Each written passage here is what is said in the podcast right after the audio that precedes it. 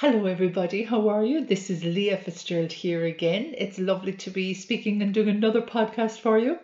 So, um, I hope you enjoyed last week's podcast. If you managed to read or if you managed to listen to it about our egg health, and today I'm going to talk a little bit about digestive health and fertility. And the main reason I'm talking about this today is because I've had so many women in clinic this week that um that had really you know um pretty extensive digestive health issues and ironically, all of my programs begin with the digestive health um, foundational part. So they were very interested to see the link between digestive health and fertility, and they didn't realize this link. Most people don't, to be honest. So that's why I said I was going to do this lovely uh, digestive health podcast. So, um, so I suppose when you think about it, the digestive tract, it's really a factory in its own right.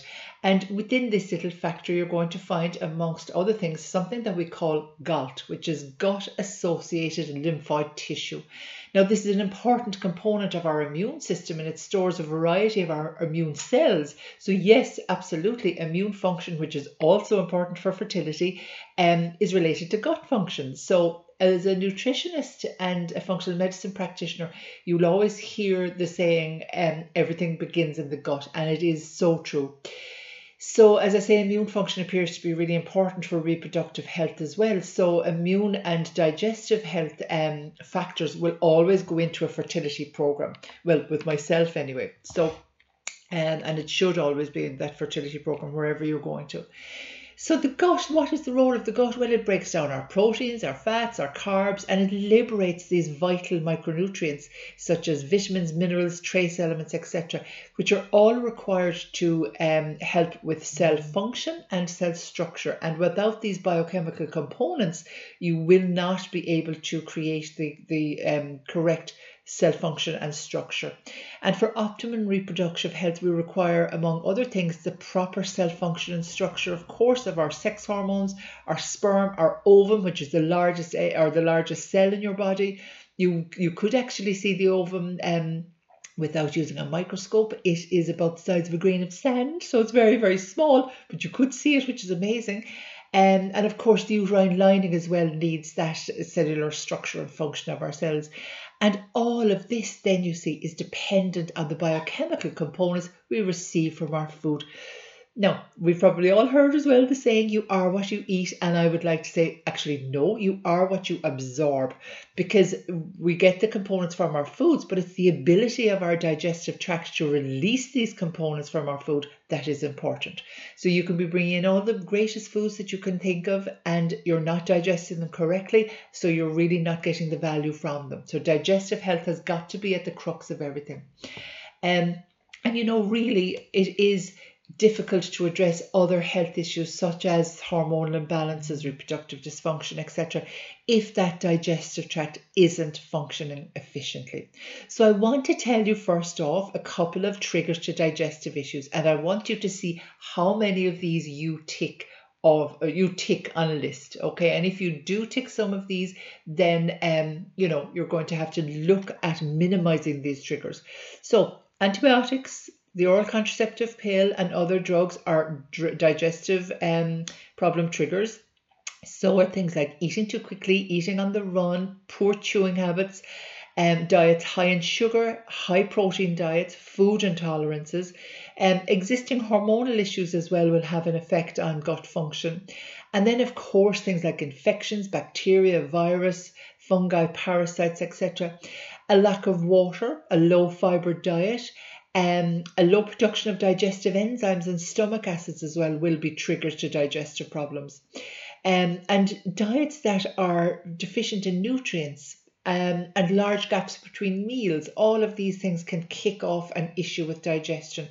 And one of the main things as well that can cause digestive issues, and I think we will all be able to take this one, is stress. Now, that's mental, physical, or emotional stress. The body's response to stress doesn't distinguish between whether it's a, a, stress coming from a mental aspect, or a physical aspect, or an emotional aspect. That stress response will be the same. So we can all, I think, put our hands up to say, yes, there is some form of a stress, um, stress within my life, which means that there will be a stress response, which can lead to digestive issues. Uh, stimulants as well. So stress and stimulants are two things that we really can try our very, very best to try and minimize. And stimulants would be things like coffee, alcohol, cigarettes, uh, sugar, you know, um, so the oral contraceptive pill there as well now I mentioned, and this can, of course, it plays a major role in family planning, okay? And but we know that it can compromise gut bacteria and it can actually compromise your nutritional status as well, but that's a different podcast. And um, many women, when they're on the oral contraceptive pill, they, they can experience an overgrowth of, of, of yeast, which can cause constipation, diarrhea, etc.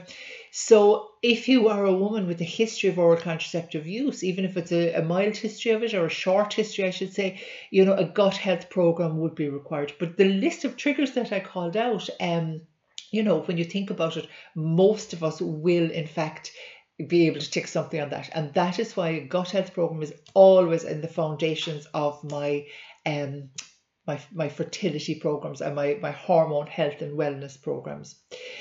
So, what else do I want to tell you about that? I suppose general guidelines for good high stress, or at least for good gut health, would be keep hydrated, okay? Because not only does the um, the blood help deliver hormones through the body. It also helps in, enhance egg quality, etc. But it helps with that gut function as well. Okay, so keep hydrated. Try your very best to get um, stress levels in check. Uh, look then at things like skipping meals. Don't don't skip meals. Don't allow yourself slip into hunger. But skipping meals is a trigger for um for digestive um issues and upsets.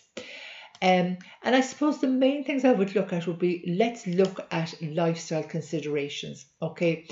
Do you know any food intolerances or irritants that you have? If you do, you know, you're going to have to start minimizing them or cutting them out. Now, I'm not a fan at all of cutting out food groups. Okay, it's too, I think that is too drastic. But if there is a, a known food intolerance, cut it out for a period of time and then you can retest by reintroducing it a number of weeks later to see if you're still, uh, you know, reacting to it. So a very good idea is to keep a mood, food, and symptom diary. So when write down what you eat, write down what your moods are like, and write down what your symptoms are like every single day. Also write down where you are in your cycle so that you can start mapping things together. Um, ensure that you're getting adequate exercise to stimulate that gastrointestinal tract. You know, a, a lazy bowel is is very um is something that we don't want to encourage, and that sedentary lifestyle can encourage more of a lazy bowel. So get plenty of exercise, and we will stimulate that tract. Um, aim as much as you can to minimize stressors and oh my goodness i know that that is not always easy but do your very best to minimize what stressors you can minimize um, be mindful in general of gut irritants, as we talked about a moment ago. Stay hydrated, as I said. And you know, it might be an idea to carry out a self applied abdominal massage. Now, for anybody trying to encourage blood flow to the uterus, this might also be beneficial. Of course, we do have to be careful of something like this if you have endometriosis. Um, but all things being equal, if we're just looking at gut here for yourself, um, consider carrying out that uh, self-applied abdominal massage, as I say, and that's massaging in circles about three to four inches um, around the, the the radius of the of your belly button, and up towards the left and right hand sides, and up under and over the ribs, and that will help aid the flow of blood not only to the uterus, but as I say, for some women we need to be careful with that, um, but also it aids blood flow to the stomach, the pancreas, the liver, the gallbladder, the large and small intestines, which are all part of your digestive tract or your digestive system, I should say.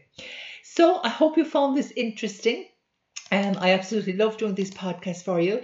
So, uh, for those of you who have been listening to me for a while, you know that my website will be changing in the summer of 2021. At the moment, you will find me at fertilityhealthclinic.ie, IE being Ireland, and it will be changing to leahfitzgerald.com during this summer coming.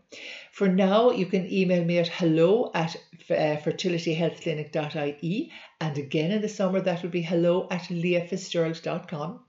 My mobile number is 087 792 7192. For anybody outside of Ireland, you take off that O and you put in plus 353 and then it's 8779279192.